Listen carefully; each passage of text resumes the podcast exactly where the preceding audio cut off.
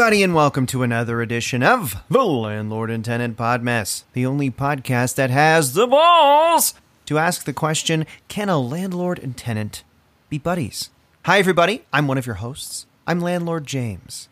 And I'm your other host, and I'm Tenant Michael. And James, you sound very serious right now. You sound like um like a news broadcaster, like a someone hosting the news and has something very important to uh, tell the viewers. Well, I'm sick of people viewing this podcast as, oh, it's silly, it's fun, and I want to, I want us to get into hard, hard news. Uh, you know, I want to be scouted by by the Sun News Network, by the Rebel.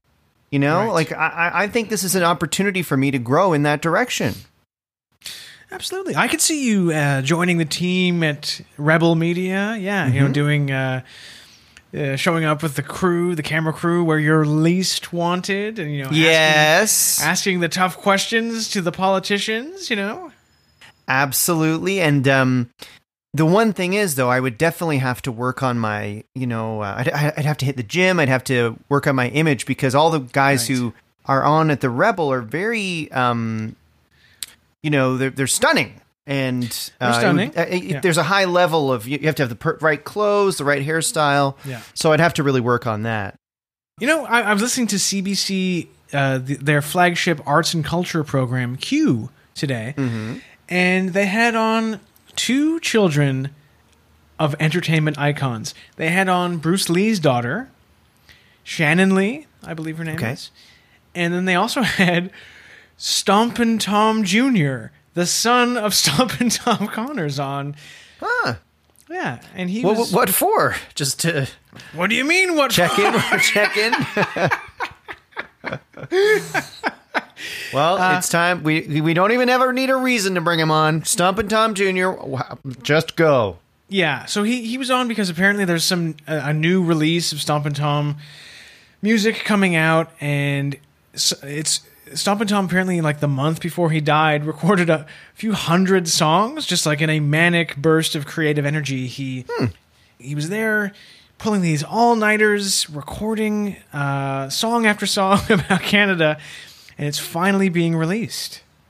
that's cool uh and is Stompin' Tom jr involved or he just he's just I helping think- release it I think he oversees the Stompin' Tom Connors estate, so he's okay he's your guy if that you want to talk to for anything Stompin' Tom related. I feel like if this had been Stompin' Tom's heyday while we're doing the podcast, I it would have been cool if we could have reached out and gotten to him to record a version of the theme song. Absolutely. Or, you know, if we brought back uh, the segment The Game, maybe get a Stomp Tom version of that theme song. Absolutely. It's time for the game. You know? I, I, I think you're absolutely right. It's too bad that he passed away long before we started this show. Um, I also think it's too bad that he's not around today because it would have been interesting to to you know to get to hear you know what what would Stompin' Tom have thought about you know vaccines or you know taking a knee perhaps or you know he could have written so many wonderful songs about these these issues that were you know they're always we're always talking about them. Yeah, you're you're completely right. Um, people from his era have a, a lot of opinions, and they they usually end up being very good. So uh, just one more. Th- I've got Stompin' Tom on the mind, but his son Yep. talked about how Stompin' Tom, I guess in the seventies, uh, returned all of his Junos because he was disgusted with the lack of support for Canadian artists in Canada. And his son was like, he T- Tom kept seeing, you know, his contemporaries go south of the border to find great success, whereas he he was determined to make a go of it here in Canada. And just imagining you know, Stompin' Tom in the in 1972, perhaps you know, turning on the radio, hearing you know Joni Mitchell or Neil Young or Leonard Cohen, going like, "That could have been me if I had if I had gone to America." Yeah. I mean, w- wonderful sentiment, I think, by Tom. But yeah, it is. It maybe was a little bit easier for him to to Yes. to say he's going to stay here and fight the good fight because it is hard to imagine him at the Hollywood Bowl. Singing about uh, Tillsonburg, Ontario. Yeah, yeah. A little easier for him than the Guess Who. You know what I mean? Also, he's putting. I guess maybe Stompin' Tom saw himself in the, in the same league as someone like Joni Mitchell or Neil Young. Maybe.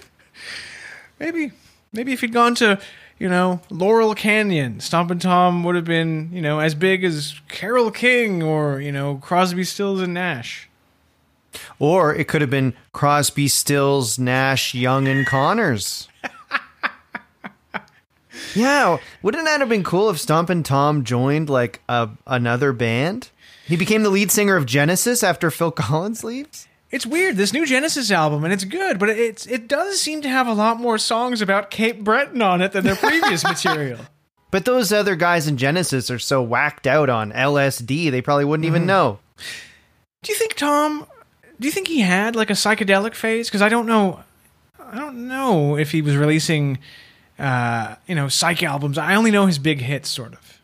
Yeah, I, I, I'm pretty sure Stompin' Tom had a psychedelic period. He was making music in that time, but he probably wasn't taking, you know, uh, LSD or whatever the Beatles were on. He was. It was probably just like being hyped up on cigarettes. I'm And out of my mind on tobacco when I see a psychedelic Newfoundland. Yeah, his like Lucy in the Sky with Diamonds is like, Cigarette Just in the ashtray. yeah, yeah. Cigarette in the ashtray, making me crazy. Relax, turn off your mind, and float down the St. Lawrence River to Montreal. Yeah, exactly. Well, that's our weekly check-in on the world of Stompin' Tom. Absolutely, absolutely. Boy, you know, he lived till 2013. He's been, he was, he had a good, you know, I didn't realize he was uh, alive that recently. I didn't know that either. Did he do a 9/11 song? He might have. He was still in his prime at that time. Well, Mohammed Atta got into the cockpit and he took his seat for the flight. And when they hit New York City, he uh, s- sat bolt upright.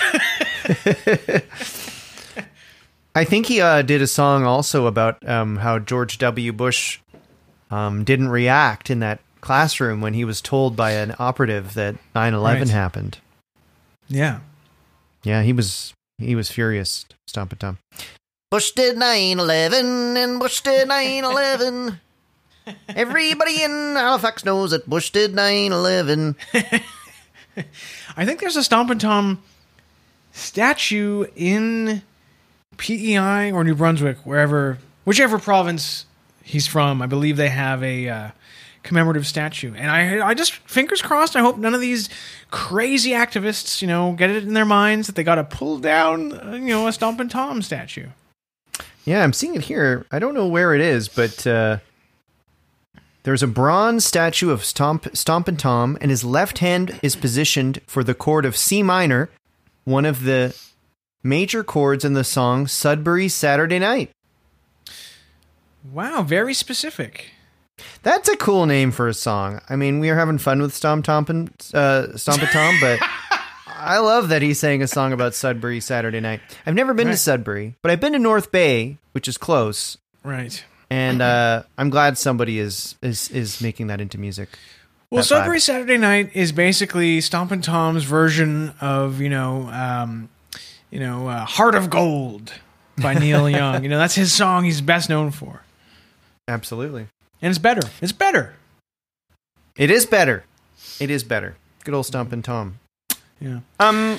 So, Mike, um, you might have noticed in the news lately, um, that Richard Branson, Virgin. Mhm. Now you probably think I'm calling him a virgin. No, he owns a company called Virgin. No, so, something tells me the guy is, you know, he's been with a woman before. Yes, he. he you know what? Sometimes you can just tell if Yeah. a guy has been with a lady before, and with Richard, you look at him and you go, "That guy's been with a lady." When you t- see him, you're like, yeah, he's been with a woman. Yeah. Yeah, you can just tell. Some guys you look at and you're not sure. Richard, Yeah. I, I, w- I would I would bet it all. I would bet the house that Oh. he's made love to a, a woman Yes, a woman. in his life. Anyway, he um flew into space. He did. He went to the edge of space. They made a big deal of it. He went, 70 year old billionaire went to the edge of space, and then he told everyone that, you know, finally humanity can dream again. And you know, the concept of edging has been growing in popularity for years now, and he's basically taking that to the farthest degree you possibly could, going to the edge of space. And um, not only is is Mr. Branson uh, now uh, been into space, but Jeff Bezos wants to go to space too. Another billionaire, very rich man. Yes. And it's kind of this trend now where these billionaires they all want to go to space. They all want to get out of here. Go, go you know, they want to kind of it seems like a bit of a vanity project. They're going out there and and uh, going to space and coming back. Well, Yeah. you know, it's funny, Mike, because um, we're here recording this in Canada. Which is And, not in um, space. I mean, I guess technically we are in space, but you know what I yeah, mean. Techni- yeah. t- Well, that's true. Um, and we have a couple billionaires as well, and um, but we do things a little different here. We're watching the rest of the world. We're watching England and the United States go into space, and here in Canada, we, you know, we're a little more down home. We're a little more modest, right? As Stompin' Tom would say, yes. Yes. So so we we aren't interested in that, and I've actually been uh, having some meetings with some of Canada's uh, billionaires. I'm talking um, Really? Kevin O'Leary, Mr. Wonderful. Okay. I'm talking Jim Balsillie, the creator of BlackBerry. Okay. Okay. And um, we're coming up with a plan on on what we can do with our Canadian billionaires. That's a, that's like going into space, but with a, our own spin on it. Okay. And uh, do you want to hear the plan we've got going? I guess you're going to tell me anyway, so sure, why not? Instead of going out into space and following the, you know, the herd, we do the opposite. The opposite. Mm-hmm. We go down. That's right. We're digging into the earth. Okay. So we're taking billionaires and we're going into the ground and and guess how deep, Mike? I don't know, 10, 50 feet? You must be joking. We're going deeper than that. We are our goal is to to send the first Canadian billionaire into hell. So we're going to dig deep enough. We've got priests we've got priests on board with us here. And we're going to dig deep enough until we crack through the roof of hell and we can finally visit hell. And it's going to be Canada. It's going to be Canadian billionaires doing this. No Okay. Bezos, no Branson. It's going to be O'Leary and a couple All other Canadian. dudes. And we're going to find hell down below and we're going to go in there and uh, do it the Canadian way. right. Okay, that sounds. Uh, I don't even know how to respond to, to what you're telling me. But you've got priests involved and billionaires in your search for hell.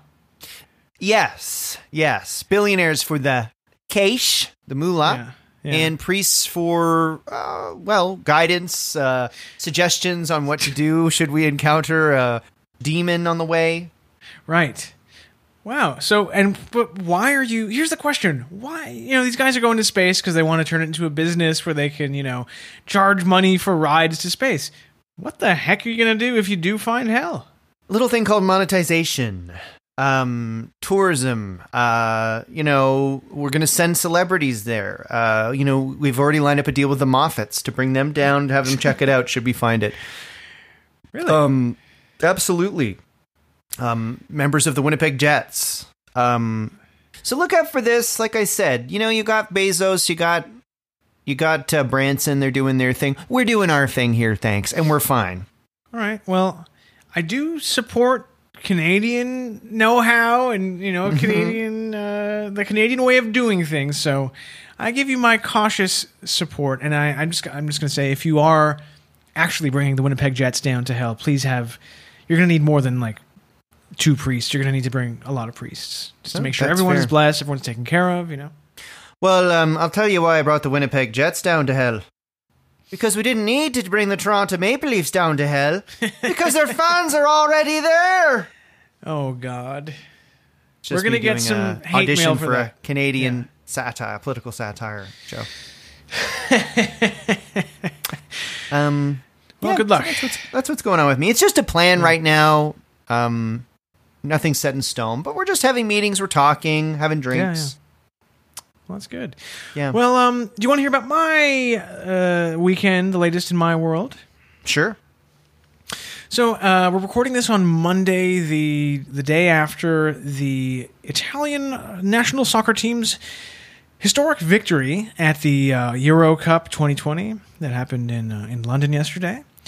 Uh, that we're going to talk to our guest Sooz, Sooz Kempner about that actually. But uh, anyway, uh, Toronto's got tons of Italian people, Italian Canadians, and you know when Italy won, I wanted to get in on the fun. You know, I was seeing on Twitter that you know Little Italy and Corso Italia were full of, of revelers and people having a nice time. So I uh, wanted to have fun, but I also wanted to make sure everyone was safe.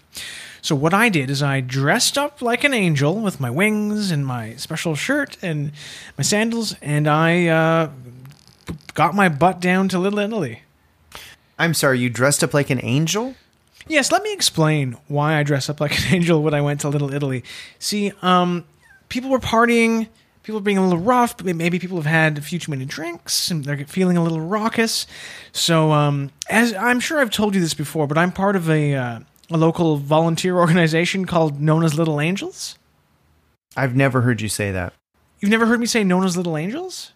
I- I've never heard you say known as little angels. No. Okay. Well, are you familiar with the Guardian Angels volunteer organization in New York City? They sort of they're a volunteer um, group of men with berets who make sure that the streets are safe from you know muggers or drug dealers or street crime. Basically, Yeah, is that that Curtis Sliwa guy? Is he one Yeah. of them? Yeah. Okay. Yeah. So, known as Little Angels, we take our inspiration from the Guardian Angels, but we specifically uh, look out for elderly Italian women, nonnas. So, I was dressed up like an angel. I got my butt down to Little Italy, and uh, within a few minutes, you know, I saw uh, what looked to me like a nonna in need. And so, So can I? Oh, sorry. I, I didn't mean to interrupt you there, Michael. no, keep. I, I, ask I me. ruined your flow. I, I was just going to say so these known as l- little angels, Mhm. when you're off pr- pr- patrolling the streets, Yes. if you saw someone being mugged or what have you, and they weren't a Nonna, am I right in saying that you you what you don't do anything? That's correct. Yeah. So it, We- it's only protection for Nonnas. We're called known as little angels. We're not called. Okay. We're not the guardian angels. That's the guardian angels or the police's job. Or everyone should actually, to be frank, learn self defense and look out look after themselves. But before you interrupted me with your questions, um, I got to Little Italy and things were really kicking off. It was a little scary. I'm going to tell. I, I'm a I'm a grown man. You know, I'm in the uh, I'm the prime of life, and even I felt threatened. Out of the corner of my eye, I saw a little old Nonna. She was backed against a uh, a wall, and this this mob basically was going nuts. People had fireworks, and so what I did is I approached her and I spread my wings and I sort of like held her back and put my body between her and the crowd. Now, what I didn't know is that when you corner a Nonna, they do not like it. She reacted the way a cat does. Have you ever cornered a cat before, James? Yeah, they they get really nervous and uh, they kind of lash out. Yeah, well, she got nervous, let me tell you, uh, brother, and she started hissing at me, and her eyes looked insane. And Really? she was saying something in Italian, and I couldn't, I, I don't speak the language, so I don't know what she was saying. But anyway, I was trying to guard her, and then suddenly I was like, all right, I need someone to protect me from this Nonna because she swung her cane at me and hit me right on the forehead and the temple. Oh, let me see on the on the Skype video here. Yeah, do you see there's a dent? Oh yeah, it looks like you have two temples. Like you've got the dent of your normal temple, and then there's another dent right next to it. Yes. Yeah. That's from Nonna. So when you said the. Nonna's eyes looked crazy, are we talking about like she literally had cat eyes at that moment? Well, it, I mean, not exactly, but she looked haunted. She looked uh, possessed. I guess is how I would put it. The Nonna Wow. looked possessed, and she looked. She scared the hell out of me. Because I know that about cats. I know you know you don't want to sneak up on them or scare them, or they might lash out. I did not know it was the same with Nonnas. Yeah, well, I I learned it myself last night, and uh, I'll tell you right now, I won't be cornering a Nonna anytime soon, unless I have. Was she uh, hissing? plenty of backup. Yes, she was hissing. She was spitting. She was pounding her fists um, against the wall. She was stomping her feet, and she was, you know, she was kind of like moving her head back and forth in a very aggressive way. Wow, that's Yeah. scary. If you see Yeah. a Nonna, so like Jim Carrey in the in the uh, the the the sketch where he goes to clubs with Will Ferrell and Chris Kattan. The what is love guys? Exactly like Oh that. my Yeah. god. And she, you know, I. The crazy thing was, she was just a, a little slip of a Nonna. She couldn't have been more than five feet tall, uh, maybe 95 pounds, you know, and uh, she really walloped me with her cane. Boy, oh boy! So, so you're part of this organization known as Little Yeah. Angels, and you're off there trying to protect Nonnas, Yeah. and then Nonna just just goes after you. yeah, no no respect. It reminds me of Ro- the comedian Rodney Dangerfield, you know. I, I don't get no respect. Oh, he didn't. You know, he's that was his catchphrase, yeah. Oh, I was just saying that I just felt disrespected by the Nonna. oh no, I didn't know. I just didn't know if I didn't realize Rodney Dangerfield did, wasn't respected. that that was the whole basis of his uh and anyway that's i i just had a bad time and i wish it had gone differently for me Oh. Well, I'm sorry to hear. I think it's weird that you're in that group anyway. So I'm can't weird. really surprise you got some comeuppance, but I'm sorry about your head. thank you and my wings ended up with blood stains because uh she did uh break the skin and there was a bit of a bit of bleeding so i have to get the, the- my darn wings cleaned Oh, so, sorry to hear that. Well, um, before we move on to our uh, very fun guest, we should mention that we have a Patreon account. Put your hands together and please go to patreon.com slash landlord tenant. And if you can, if you feel inspired to do so, you know, throw a couple bu- throw a couple bucks or a hundo at us. and, and you can if you help do. If you do, you get a bonus episode a month. We just released one. Um, it was hot. It was Mm. Frankly horny, and uh, Talked a Yeah, lot yeah. about uh, the the career, the surprisingly resilient career of Jeffrey Jones. we did. Yeah. We did the the principal from Ferris Bueller's Day Off. You might Yeah. want to Google him. Um, so yeah, and if you can't do the Patreon, if you could rate us and review us, we'd be honored. And thank you for listening, everybody. And uh, if you're listening to this and you enjoy us, check out our other podcasts that we do with comedian and former guest on this show, Chris Locke. It's our new podcast called Evil Men. That I think, as this episode is being released, we have three episodes available on the uh, p- podcatcher of your choice. Uh, we talk about Jeffrey Dahmer, Gargamel, and the Roman Emperor Caligula so far. That's right. And uh, I'm just going to say it. Next topic Charles Ponzi. Speaking of Italians, That's right. yeah, That's right. Real theme. yeah. Let- On that note, why don't we take a break and be right back?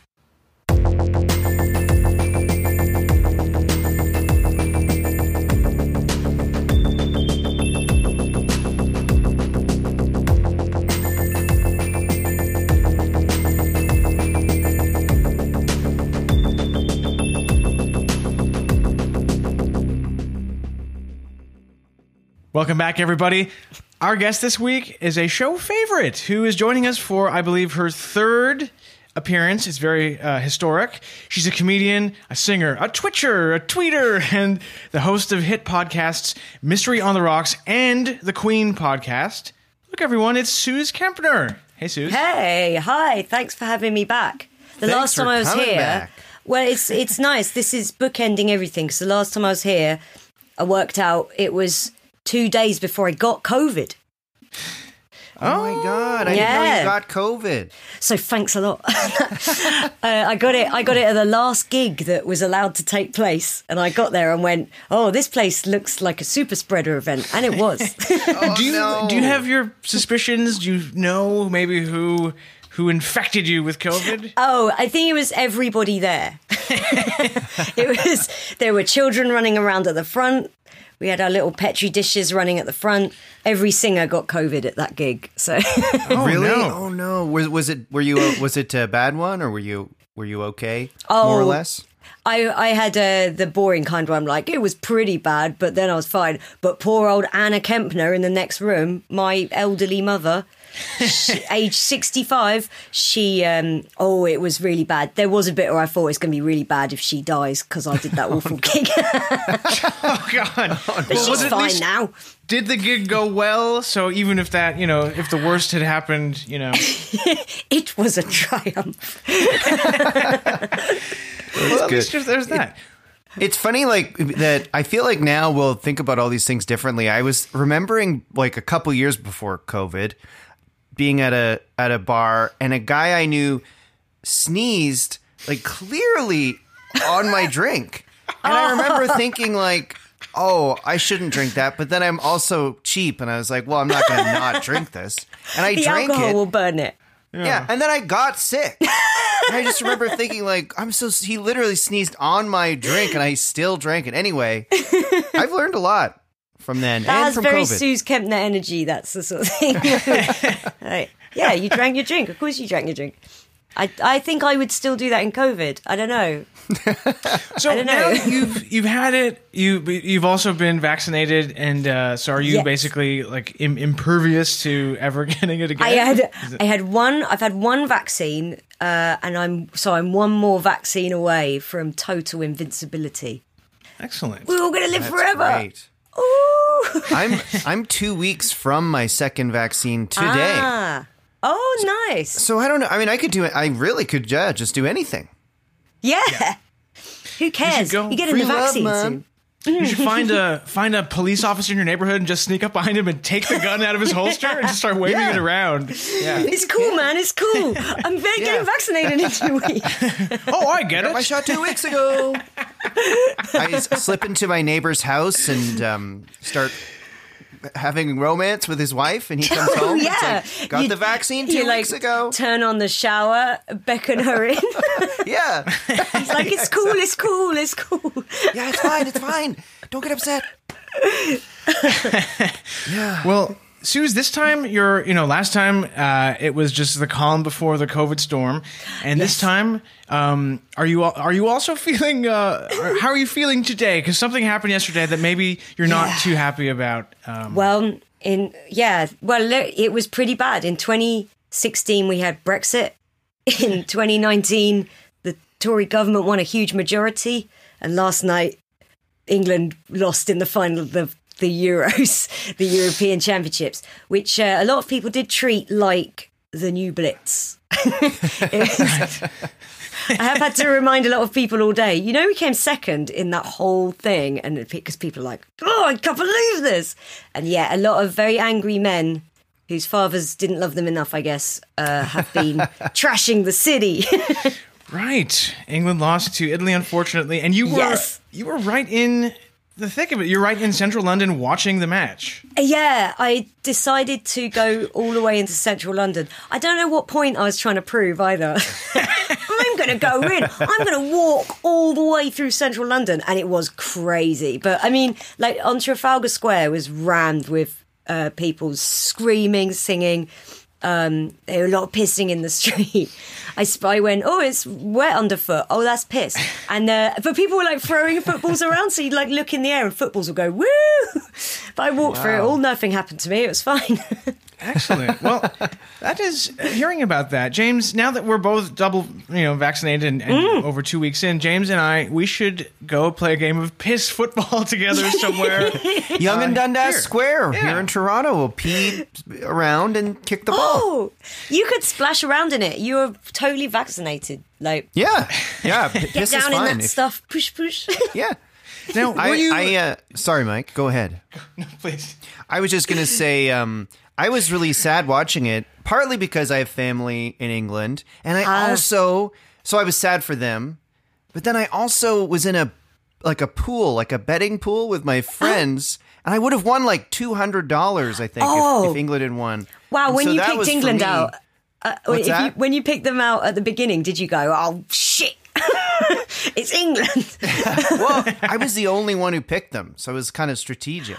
Oh, You know I what I see. You deliberately chose them. I deliberately It wasn't out of a hat. win. Why did you Yeah. do that? I don't know. I don't know that much about. They never win. but I listened to a podcast and they someone on the podcast was saying it. Anyway, and it was like I'd never really bet on sports before, but I was Yeah. so invested. Like I felt like I was Oh. right there with all the English fans. I was really sad over two hundred dollars. I had to go for a walk. Wait, you lost two hundred dollars with your Well, bet? I, I only put in twenty, but I would Oh, right, have right. gotten like two hundred. It is I when you lose a bet. It is like you might as well have lost the money. Yeah, Yeah, it felt really personal to me. yeah. now, one thing that I that really uh, s- stuck out in my mind is the uh, the little gay car at the beginning of the match yesterday. Yeah. I uh, I love that car, and I was I was happy to see it. I wonder what what does the future hold for that little gay car? Oh, the gay car. Um, I I don't know. I hope. It, I think it's got a bright future ahead.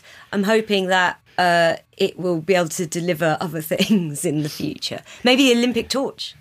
I don't That know be- about the little gay car. Oh, have you not seen? Did you not No. watch the beginning of the match? Because it's all sponsored by Volkswagen. We must tiny sound remote- absolutely insane. Yeah, I thought you It were. is. The first time I saw it, I did go, "What are we? Okay, okay." Then it's a tiny remote control rainbow Volkswagen, and it has the ball in it for the game, and it comes onto the pitch, and everyone cheers, and all the players like just look at it impassive. Like, there's that car with the ball, and then one player gets the ball out, puts it on the spot, but the players don't all go, "Ha ha! Look, here comes the car," because they're concentrating on the match. So it's weird. It's treated like with great reverence, like a visiting dignitary. That's so funny. I forget. Is the little gay car there? Was it there during the the two national anthems? Like sort of just solemnly, like you know, paying I think attention. it. or... I think it. I think it does. I think it thinks. I hate. It hates the booing of the anthems. Yeah, did the car try to somehow contort itself to take a knee during the anthems? I wonder. it bust its tire off. It was a very beautiful moment when the car stood against racism. it was already standing against homophobia just by being a little gay car. Was Volkswagen like, you know, the whole Nazi connection isn't a great look. Should we like try to make a little gay car or something to even that out? I think this will finally bind us together as in one Europe. Meanwhile, the English fans are like, boo! We hate the gay car.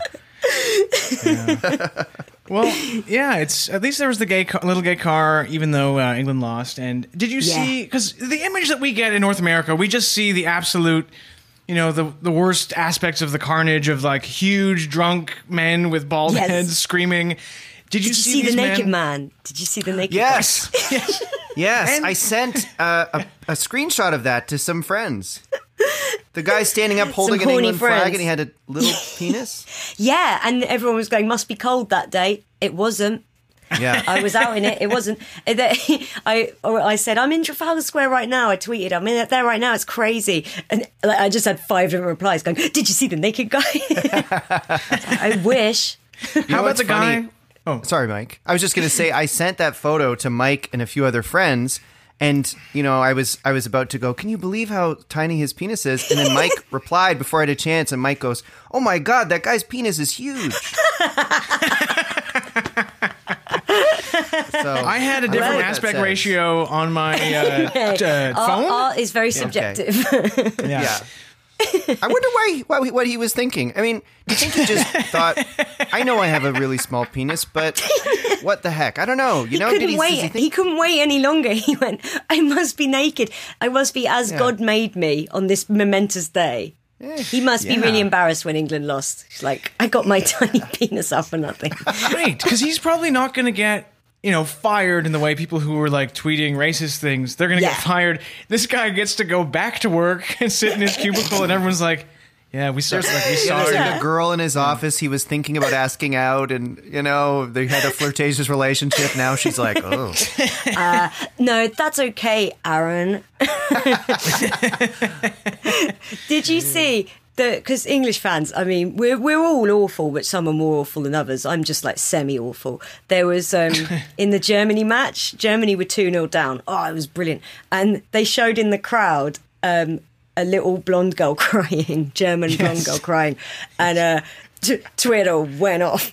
But there were like two, there were there, there's sort of three factions. There were basically four guys who tweeted terrible, heinous things, and between them they had about a thousand followers, like calling her a Nazi. One of them said, "We all know your granddad killed Anne Frank," and like, sorry, but I did a little bit laugh. Anyway, but, like they between them they probably had a thousand followers. Anyway, all of these were elevated so much by a lot of people who went, "This is the worst thing that's ever happened in this country."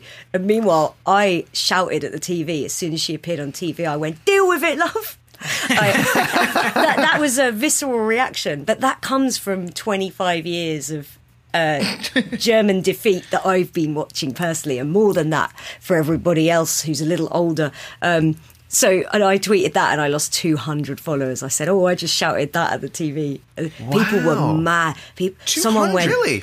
Yeah, 200 followers. And someone um, said to me, You fucking twat. No wonder you're begging for coins on Twitch in your mum's back bedroom. and I was like, That's pretty, that's fair enough. He knew. he kind of a deep dive on you to know you do it in your mom's back bedroom as well. This, they were a fan. And now they are not. Oh, boy, oh boy. I drove them away by saying, Deal with it to the blonde crying girl. Like I'm sure that girl is fine. She probably doesn't even know that anyone was making fun of her on online. So Um, a guy then raised thirty-five thousand pounds to give to her, and then but they couldn't find the family, which suggests the family were like, "Please don't find us. We don't want any of this attention." Like that kid would have been fine the next day, but yeah, it was. uh, Wow. I'd be thrilled if my if my child was crying on TV and got made fun of, and then we got sent thirty five thousand pounds. I mean, Yeah. fine. I think they were probably already rich because they were a whole family attending a knockout game at Wembley Stadium during Right. the Euros. Uh, so I think they probably were like, "Oh, we have thirty-five thousand pounds. We spent it on tickets, and we have more thirty-five thousand pounds." Uh, yeah. So anyway, there's been a lot of discourse for a month, and but the real winner was football. The real winner was football, Oh, I like that. um, and uh, you know, at least everyone got to watch it for three hours. That's the real. that's the important thing. I Yes. think. Yeah, it was quite a night. You know what's funny because they were showing. First of all, there were the people in the in the crowd. Tom Cruise was there, fist Yeah. bumping uh, David Beckham. Yeah, Uh, weird. Prince William and his besuited son were there.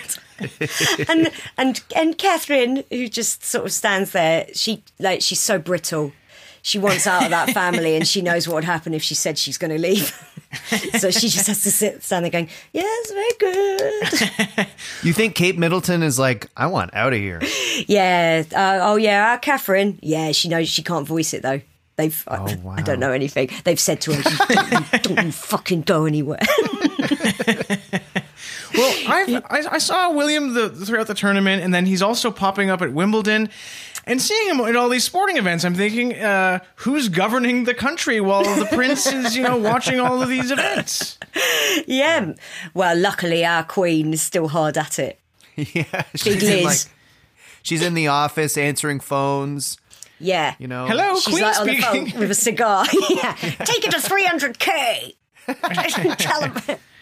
Is it a sign of her? I mean, I'd hate to accuse, you know, the monarch of not being patriotic, but sh- I did notice she didn't attend uh, the Euro matches. so She yeah. um she hates them taking the knee.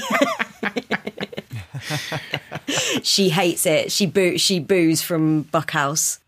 Um, I think she's just very old lady. she's a I, little I old. think she stopped attending the Royal Variety performance, and and La- Lady Gaga performs at that. She can't even be bothered to show up at that anymore. a lazy woman. I saw that the Queen was on the set of Coronation Street last week, but she couldn't be bothered to go to football, and she was shaking hands with all the actors from Coronation Street. And I thought they should write her in as like a like a new person in the neighborhood who steals someone's husband or something. You know? oh yeah, Yes. give her an erotic storyline for the for the ages. Yeah. yes. She's uh, a polyamorous person in an open relationship, and yeah, she's single now, so and she remembers the '60s. Like, mm-hmm. she must remember the '60s and summer of love. She's like, now that now that Philip's gone, it's time for the summer of love of my own, and we'd all love to see it. There probably is some like 90 year old Duke or a few of them sort of kicking around like, you know, this is my chance. You know, just to get, get some power. She she probably does have some Absolutely, suitors. she's very she is a very powerful woman. Once a week, she has tea with the prime minister. We're never allowed to know what went on in those meetings. Uh, I think my imagination just went just went there. I think I know what happens. Yeah, what with with Boris Johnson, Britain's Yeah. top shagger. And is it- People call him Brit- Britain's top shagger. I think it's just me just now. I called Matt Hancock that as well, our, our newly ex health secretary, who really, he's a hell of a shagger. It's um, Yes. it's sort of gross to imagine Boris shagging because Mm-hmm. I think of his blonde, uh, uh, bowl cut haircut bump- Yeah. bobbing up and down. and it's very thin and sometimes his hair's not like he's big on messing up his hair for press appearances but sometimes it's the light is just slightly wrong and it just looks like it's shining pink underneath. That's imagine if you saw that if the sun streamed in because he fancied an afternoon delight and you just saw the pink like- it's like bubble gum His and his his dad is still alive, and is his dad single? Because I think that he might, his father might be more age appropriate for her, her Majesty if they. Uh, got Yes, Stanley. I think he is single. Well, look, I'll I'll have my people talk to his people, and then have them talk to the Queen's people. uh, at the end of the day, I pay her wages with my tax, so Yes. I, she should date who I say. Have I upset James? I know he's got British blood. Yeah, James just threw his earbuds out of his ears and ran He away. ran from the room. yeah, not our queen. He's going to come back with a, a t-shirt with Big Liz on it and keep Um, a civil tongue in your head, Missy. Oh, he's back. James, I'm Is every- sorry. I didn't mean to slag off the queen. Oh, that's okay. I had to step away for a second to plug in my computer, so I actually missed it, and I'm I'm so So I- sorry. We Oh. we quipped that you had stormed off in fury at what I'd said about the queen. Yeah. Enough of this. Yeah. Enough of this. Yeah. One thing. So, uh, th- James and I recently were working on a, a podcast episode where maybe there had been some uh, Italian accents that we did for a, a long time, and we debated whether, like, oh, should we cut these Italian accents? It's very like we're we were doing all sorts of stereotypical stuff, and we thought like it might might not look good or sound good.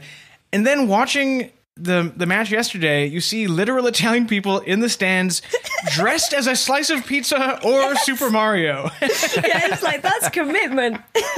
Yeah.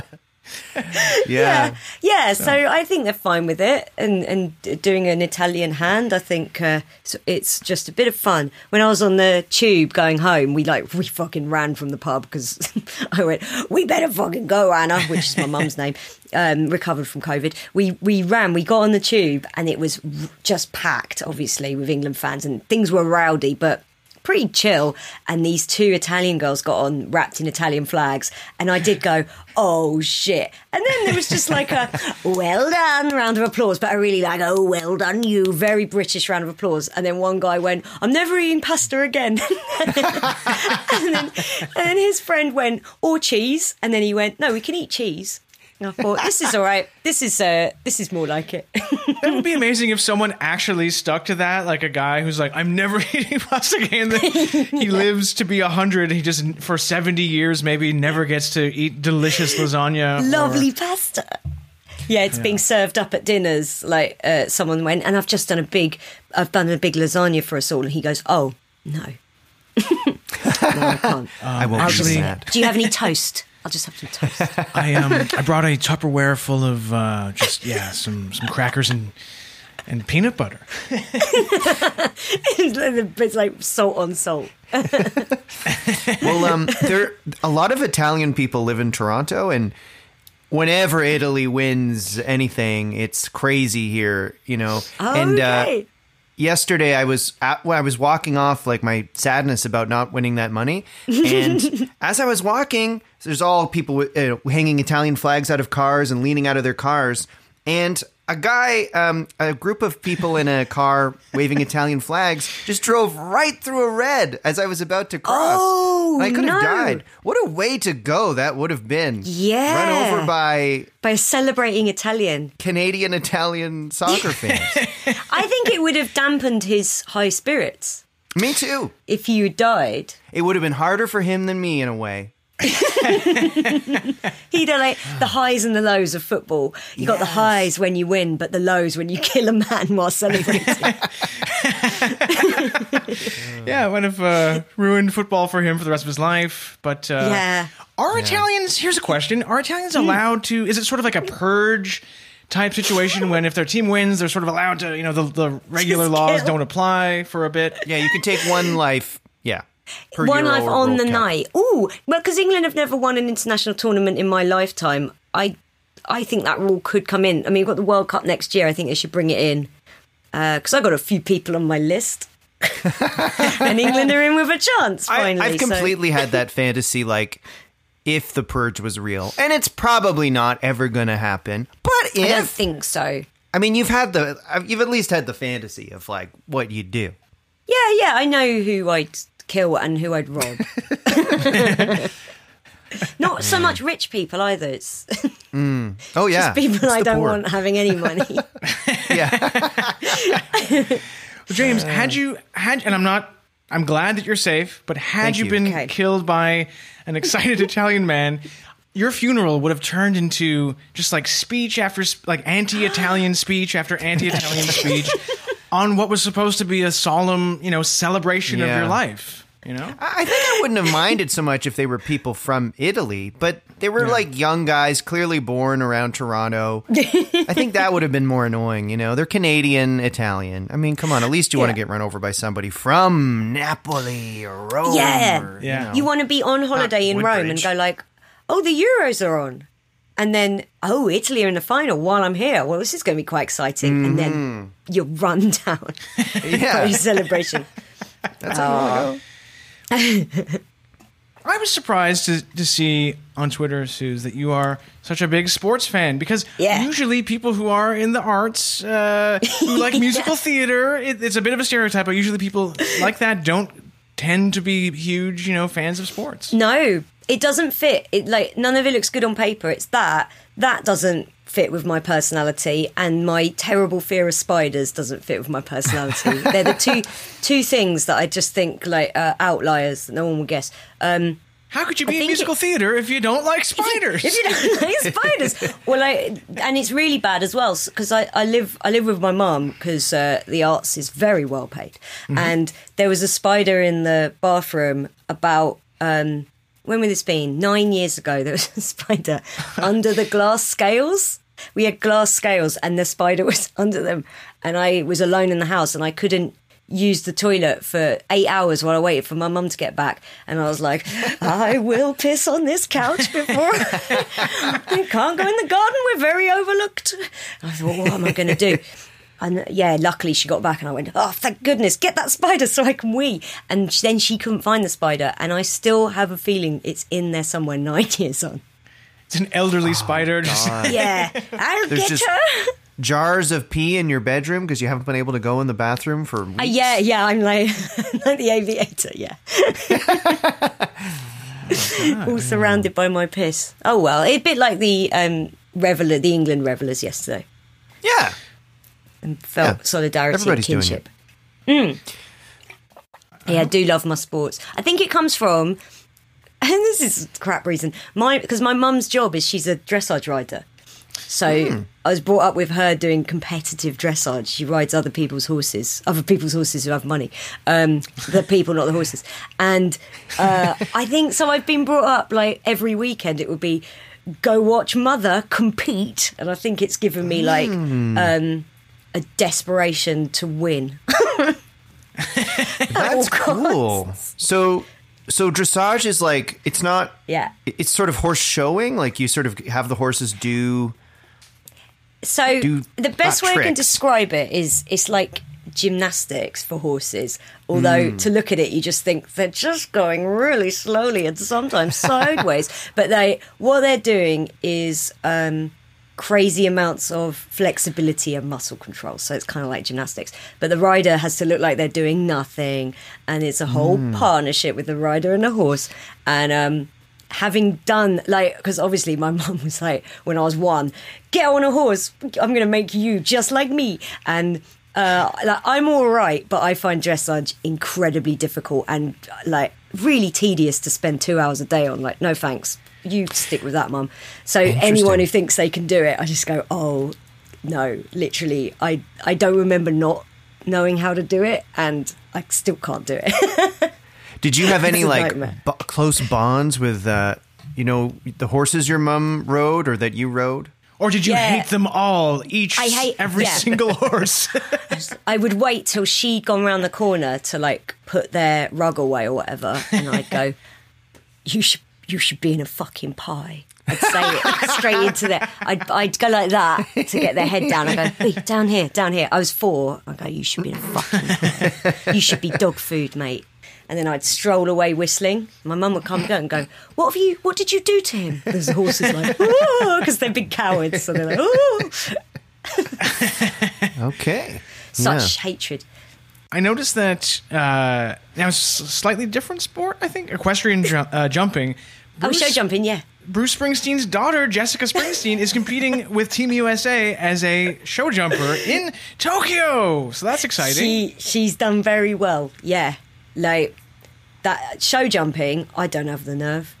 My mum used to do that, and then she said, "Oh, as soon as she got pregnant with me, the first one, the best one, um, she she was like, oh, it didn't feel very safe jumping anymore, so she didn't do it anymore." Yeah, that Yeah. if you were still in your mum's womb, that that could have rocked you around a bit. Yeah, she still rode up until like days before I was born, but which I think is weird. I think It it's does a weird feel like thing shaking up a a pop, Yeah. you know, like a What if you went into and then the labour on a horse? Yeah. I, I could have been the first baby born on a horse. You know what? If in dressage the point is to act like you're, you know, you're not doing anything or exerting any effort, Yeah. it would be amazing if your mom, she probably would have won the competition if during a dressage competition she gave birth to you, but just didn't react and acted like it's nothing. yes, You know I like a? Scientologist. Oh, they- Yeah.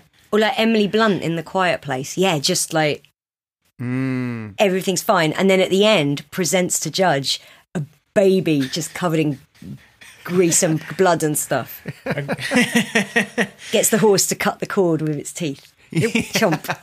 it would make the athlete stand out. Anyone who did, yeah, give birth Mm-hmm. on, on a damn horse. Yeah. Yeah. think- Yeah. I think your mom, point. uh, your mom made a bad decision by by not doing that. So. Yeah, I just think she's made a series of bad decisions uh, to do with babies and dressage. So I guess we're all in agreement that it's good that the Tokyo Olympics are going ahead, even though uh, cases of COVID are on the rise in Japan, and they have only, uh, I think, vaccinated fifteen percent of the population. oh, population. really? Have they not vac- have they not got a good vaccination program in Japan? I don't know why. I figured like, oh, they'll have that all sorted over there. I money. that as well. Like you'd, Yeah. you'd expect a country like Japan to be on, on top of it, but they've really fallen asleep at the Oh, COVID dear. wheel. Yeah. too busy worrying about the Olympics. Not Yeah. enough time worrying about COVID. Yeah. Yeah, it's it definitely seems like a recipe for disaster. yeah. having a international like uh, athletic These competition when you are having a COVID problem, but yeah. I guess we'll see. They've got no crowds, have they? They've decided no audience. No crowds. Um, they've asked all the uh, athletes to uh, uh, to not associate with anyone outside of their bubble. So they've this, this was like a story a week or two ago where it's like the Olympic Committee has distributed like 160,000 condoms to the Olympic Village, but they're telling the athletes they're just souvenirs and that they shouldn't use them under any circumstances. That's so stupid. That's like here, everyone gets a complimentary bottle of vodka, but don't you have a swig? Not even once. Yeah, That's what- really like- funny. Who's going to be, you know, when you're 65 and you're telling your grandkids about uh, being in the Olympics? And it's like, yeah, this was my medal. This was my pass to get in. Oh, this was the condom that they gave us that also we weren't allowed to use. yeah. Luckily, it's unused because we were forbidden. Yeah. You know, there's like- grandson, I want you to use this. Or there's like someone from some like i I'm imagining a Canadian athlete just like following the rules and sitting in their room at the Olympic Village and just putting the condom on and silently masturbating. but but they they like a single tear of pride for their nation. Yeah. Oh, same time. Oh, Canada. They put push wank their way to gold. Thank you, Olympics. Is there anyone or any sport, any athlete in particular, any team that you're uh, excited Oh, to, to well, watch? I mean, it's boring, isn't it? But oh, I mean, this isn't boring. Um, in the athletics, uh, oh, where's my to my sound? Oh, Come we back. can still hear you. Oh, oh no, it's fine. It's fine.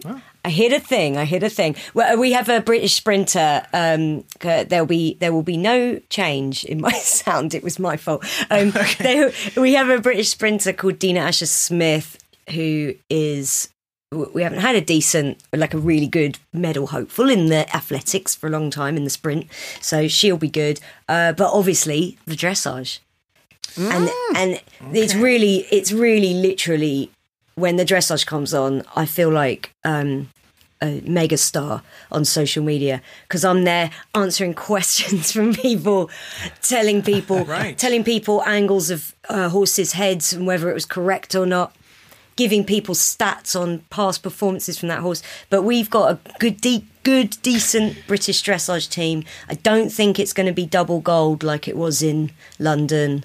Or uh, it was just uh, one gold in uh, Rio. I don't think we've got that this time, but I think there's good chances of medals.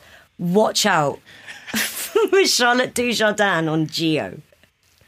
All right. Stable name. We- I will be. Watch out. Now this is a dumb question. uh, how, they do the horses all fly to Japan, No, or do they, they, take just a boat? trot around. I think they disassemble and reassemble them. it's like IKEA. Yeah, yeah, or like a, you know they've set up a, a concert or something. They got to take everything down and build it back up. Yes.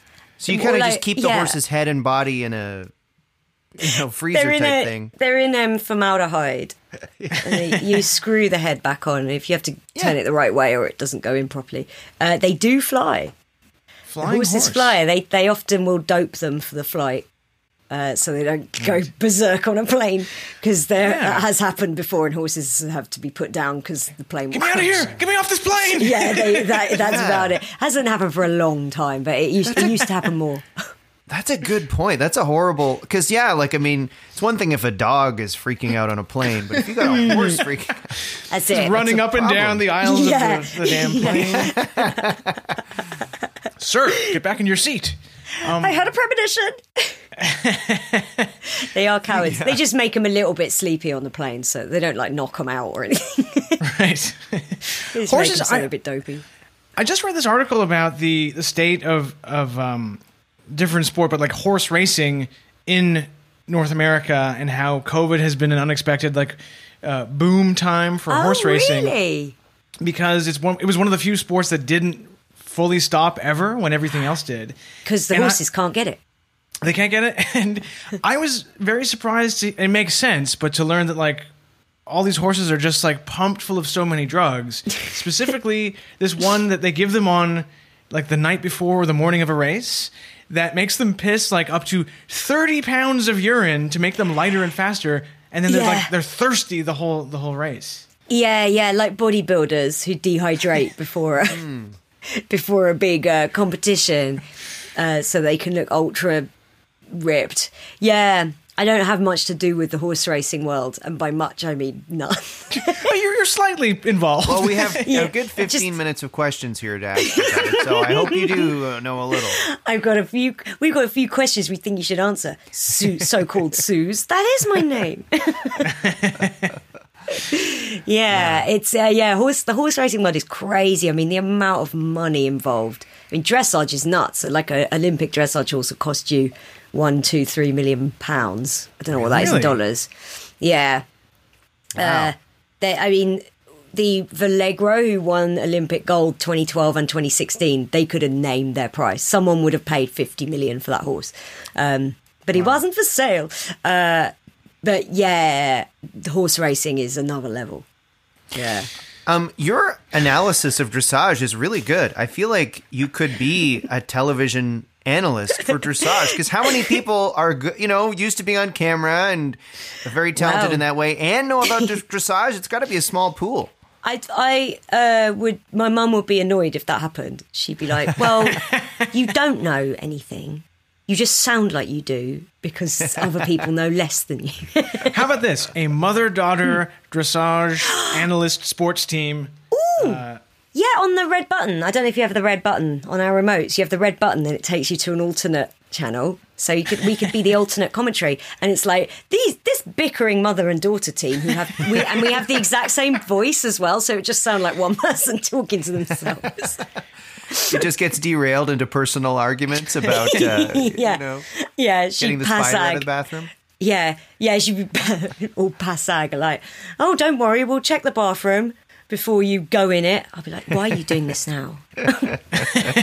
why, why are you doing this now? Anyway, great extended trot. He's got all tens for that.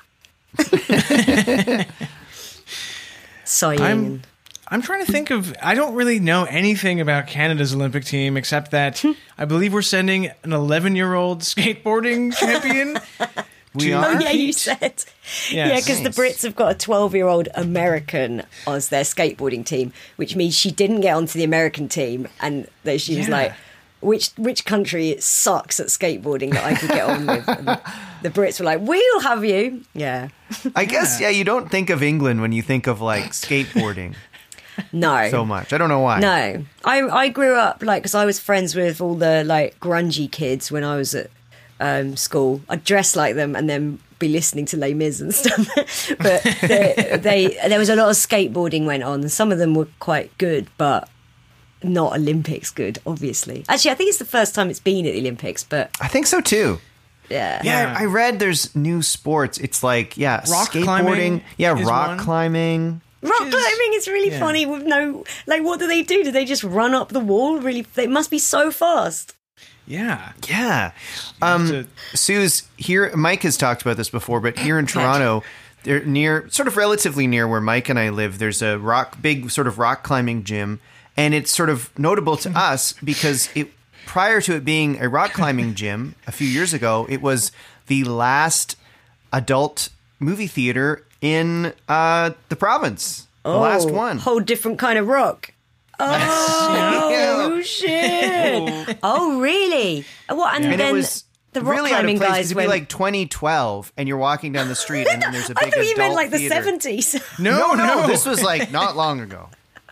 And not in a bad neighborhood either. It was very Right. strange. No, it was like beside a grocery store and like some neighborhood bars and like mm. I don't know, like a ESL center and then just an old porno theater. Oh, that's really funny. And what they had like we we show all the best movies all day, and you just see guys walk in with their heads down.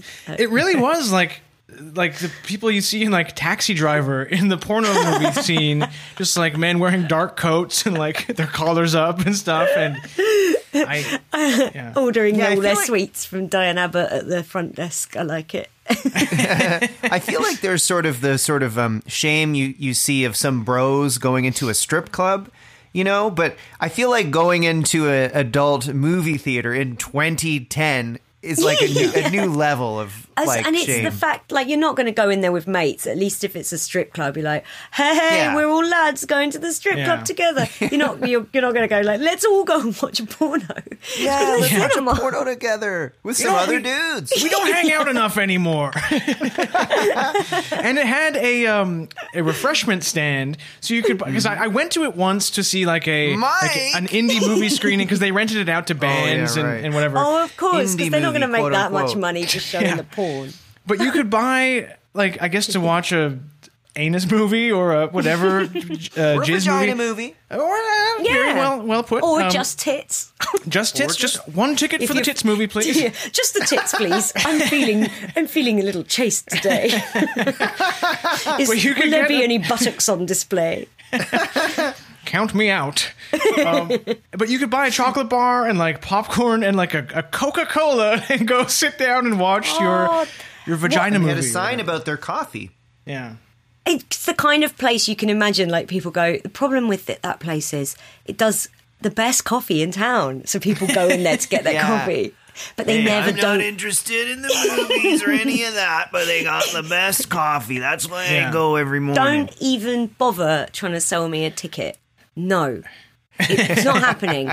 One coffee, please. Yeah. Yeah. And it had, I guess it had been a legitimate theater once upon a time, and so it had murals on the sides of the walls in this in the cinema of like Humphrey Bogart and Marilyn Oh. Monroe and the Marx Brothers. So, so there'd be just these like men like furtively masturbating in the shadows while like Humphrey Bogart looked Groucho on. Marx with a cigar, like, hey. Yeah. Every guy's If dream is to I was any wank closer, off. I'd be just do Groucho Every Marx. guy's ultimate fantasy to wank off and have the Marx Brothers watching them. Harpo Marx, like, huh? Oh. I never want to be part of a porno cinema that had me masturbating inside of it. I do my singing in the bathroom because when I sing, everybody goes to the bathroom. and there's a guy just like jerking off, going, "It's a good line, Groucho." I love the golden age of Hollywood. We'll never again see the like.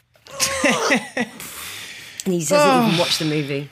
He is looking at you, kid. Oh wow, really looking at you. Holy cow, you've got a huge Oh, penis. I'm going to look the other way. And what if the what if the porno movie? What if you went and you were like, do you know what? Fuck it. I'm going to watch a porno in the porno movie theater. One day there won't be any left, and maybe this is my only chance. And you go in, Hmm. and the movie is just naked guy at the Euros on the screen. on a loop. But he's just hour and a dancing around. and they, he's climbing on stuff, and yeah. I think I honestly think if it was still there, I I would have genuinely gone in just to. Yeah. I would want to go with somebody or something, but just for the Yeah. experience. But you Pay wouldn't want to be a respects. looky loo and make the other people there feel bad. But I, Yeah. I, I kind of wish I had gone in. I guess. I wonder if there was like a um a like uh, a big porno fan, like an old school porno fan who sort of got in an accident and was in a coma.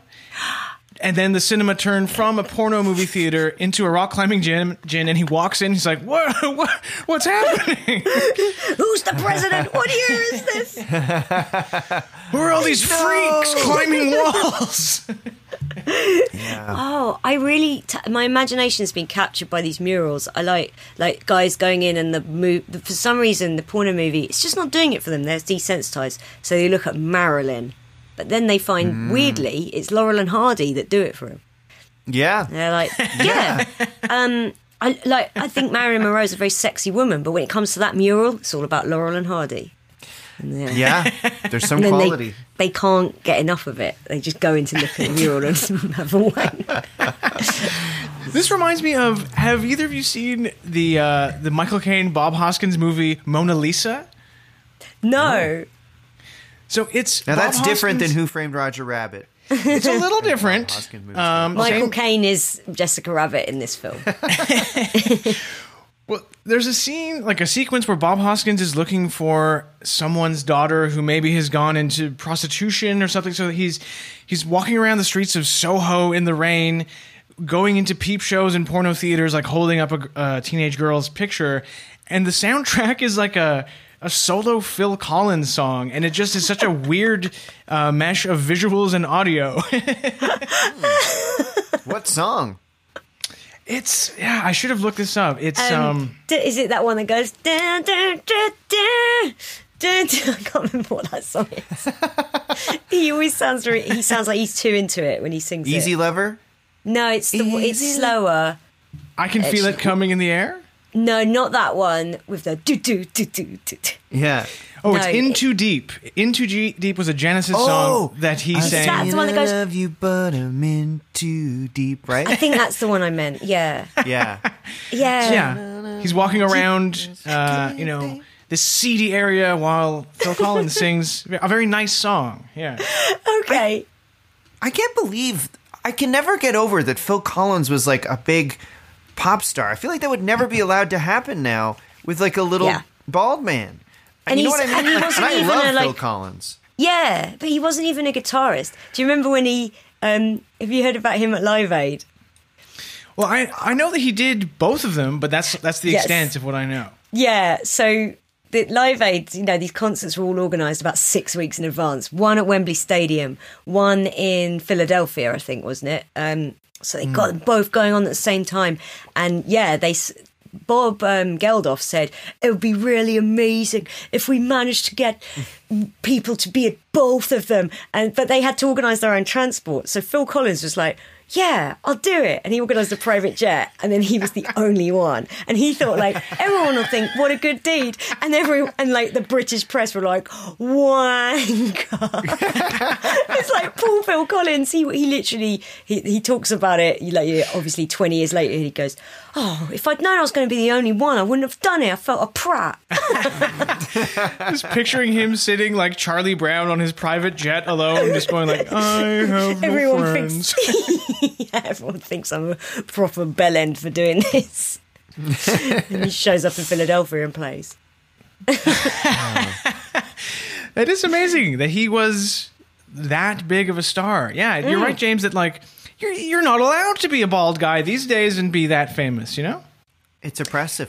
But Yeah. really, like, what was he at his height in the 80s? It's hard to say because he could have been younger and just looked older, but he looks like a a 40 year old, um, I don't know, like barman or something or Yeah. plumber. Like, he, he didn't look And like yeah, a like a, star. a restaurant manager, yeah. not even a good restaurant, who's going, Yeah. who, who's like a waitress is having trouble, and he's like, Sandra, a word. yeah. He, Yeah. he'll, he'll tell off the waiting staff in front of customers and stuff. That's what he looks like. Yeah. Oh boy. so final final Olympics picks, Sooz. Oh, my final picks for the Olympics. Um, what? Hey, keep a close eye on the Brits. In the, I don't know about the uh, Canadians. I'm afraid because I think you guys are more Winter Olympics. Yeah. We, yeah. Yeah. I think we, we don't do too well in the summer. What? ah, but what about uh, your famous 80 sprinter Ben Johnson? Yes. Yes. 1988 Seoul. yeah, And was sold his soul, bullshit. Ben Johnson. A conspiracy theory. Someone told me that their teacher, I forget who it was, a friend said that when, because Canada Sooz, uh, uh, we were all captivated by Ben Johnson's gold medal win. And we were absolutely destroyed when it was uh, taken away from him. So But- soon. My friend told me that in school, the teacher told the whole class that Ben Johnson, wa- his uh, he tested positive for drugs because Carl Lewis, the American, Yeah. had had uh, spiked his spaghetti. What? Wow. That's like a QAnon level conspiracy. That's amazing. Oh my god, that was a real conspiracy theory that went round. That's, Yeah. I love it. Wait until Everyone Ben knows Johnson. every night Ben Johnson would eat his big plate of spaghetti before you know before his race. He loves it, like Carl a Lewis, you cartoon. know. Yeah. He always Carl gets up to wash his hands, and that's your opportunity to, uh, Carl to Lewis, he. Carl Lewis, he jumped in because he was good at long jump, so he jumped all the way in, and he went hee hee hee, sprinkled it on with a salt shaker, and then oh, poor Ben Johnson. That there, there's an amazing documentary about it called I think it's called the dirtiest race in history, and it's uh, Ben Johnson. He's kind of maintains he's like, yeah, I got caught doing drugs. Also, I am the best sprinter who ever lived. I don't think he's a very clever Yeah. guy. He really maintains he's an amazing runner. Like, no, yeah, you were pretty good, but you were on loads of steroids, and Carl Lewis wasn't, which is why he won the race. I've definitely heard the Canadian media spin it like everyone was on steroids. He was just the one that got Yes, caught. yeah, I think some have been caught in the years following it. Like, I think about ten years later, Linford Christie got caught doing something, him. but it it's not known whether he was or not. Carl Lewis, it was a cold medication that you're not allowed, and he was hmm. like, "I had a cold," and everyone went, "Oh well, there you go." But yeah, I think all the others have, have at various points been roided up. But Ben, Ben Johnson, Johnson, looked. yeah. They he was shiny with it. He was like, you know, when they get those crazy roid bodies, and he, he looked like a, a house going, time to run. And the IOC actually they tested the remains, the scraps of his plate of spaghetti, and it was the drugs were just off the charts on it. Yeah, well, I'm a little sore hearing about pasta. You know this. Yes. Condolences. Pain runs boy. deep. Yeah. Well, um, unless uh, we have any other uh, sports predictions or uh, or hopes for the future, I think that about uh, does it for the episode. Ah. Sooz, thank you so much for joining us for this historic third time. Thanks so much for having me. Uh, this is my f- favorite podcast to guest on. Oh, Um, God. when I go on other podcasts, I I sit there in disgust. And it's fair to say that after this so appearance, much. you won't be invited on Ben Johnson's uh, podcast either. I thought you were going to say after this appearance, you're not going to be invited on again. This store is closed. Has Yeah, Ben our Johnson got a laughter was insincere. Um, it was actually terrible. I don't know if Ben Johnson is is in has like a public. Uh, no podcasting guy. profile Not, anymore. not like Yeah. Lance Armstrong, who um, I watched a document. Sorry, I will make this last thing.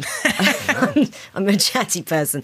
When uh, Lance Armstrong obviously got found to have been doping on bikes for since he was 21. He he finally was like, I think first doped when I was 21, and he still maintains he's a god.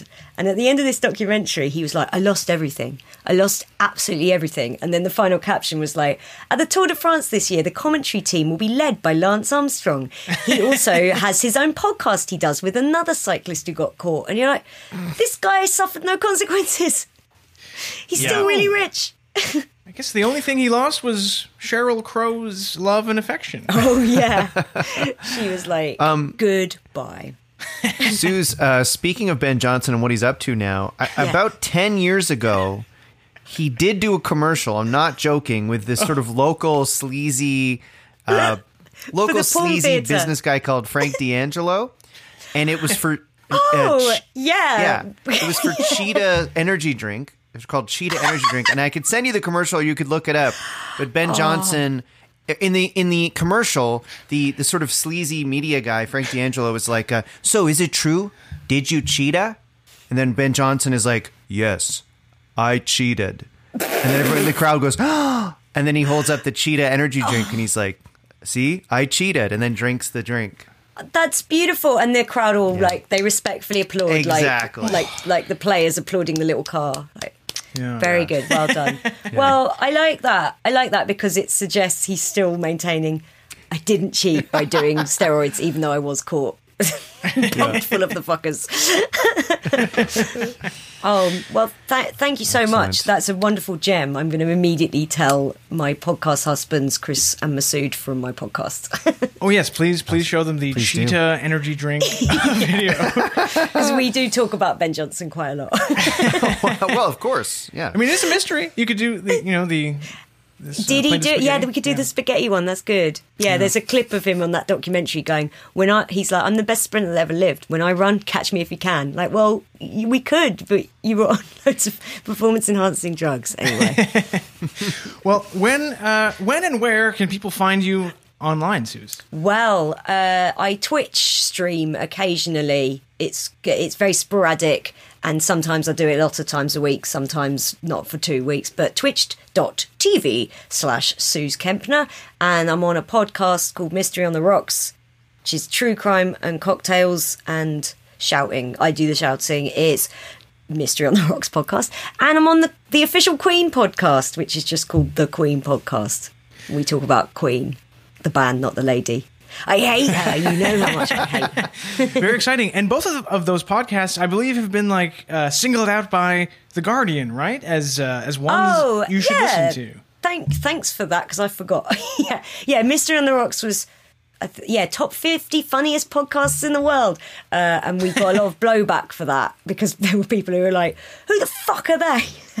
we're like the least successful podcast on the list, um, but we still were on it. And uh, Queen Pod, I think, got recommended in the Guardian. Yeah, if you like Queen and you love to laugh, I've got you covered. I love Queen, but I am very, very somber, so I I can't. Stick, stick to just the Ben Don- Johnson documentary. Excellent. And your uh, Twitter handle, I forget if you mentioned it. it Oh, is- yeah. Twitter.com slash Sooz UK, S O O Z UK. I'm not very good at remembering my various platforms. Excellent. Well, we'll put all that stuff in the show notes. And uh, oh, James, should we put your Twitter handle in in the show notes as well? Yeah, I, I, I would love that. Thank you. It's a deal. Thank you, Michael. All right. Well, Oh, lovely Till next stuff. time, everybody. Bye. Bye. Well, Mike, before we uh, wrap up this episode, you know, um, what's what's uh, one thing everybody knows about you and I? That we are uh we're almost the same height but you're a little taller than me and it I'll I, it really bugs me. No, no. Well, that's not true because I'm a fair bit taller than you. But um, everybody knows that we love our fans. We love our Oh, listeners Absolutely. to to a almost worrying degree. I mean, we are all over them. Yeah. yeah. We we're freaks for them. Yeah. And um, one of our listeners sent in a little thing he made um, where he uh, had his own idea Mm-hmm. for a spin-off of Landlord Tenant Podmess. And because we love our listeners, we thought let's play this goddamn thing. So uh, Turn it up, here's a little DJ. thing. Oh my! So here's a little thing made by listener Nate, who uh, had his own spin-off idea for the landlord tenant Podmess, and we'll leave you on that. Thanks, everybody. Good night. Hey, I'm Nate. And I'm Johnny, We're the hosts of the Fanlord and 10 Minute Podcast. I own my house, and I rent an apartment several miles away. but this isn't about us. It's not? No, it's about landlord James and tenant Mike. What kind of name is landlord? This is exactly why we're doing this podcast. See, I'm a big fan of the landlord and tenant podmess, and Johnny lost his earbuds. It's true, I can't find them anywhere. So I've been describing the podcast to Johnny every week, and he insists I do it in 10 minutes or less. Hey, I'm busy. So I figured, what the S? Might as well record it. You know, for posterity. And for evidence. That's right, Johnny. So come along, won't you, and subscribe to the Fanlord and 10 Minute Podcast, the only podcast that has the butts to answer the question what did James and Mike and their guests talk about on that episode of the Landlord and Tenant Podmess? Listen, because I can't. This podcast has been brought to you by the Sonar Network.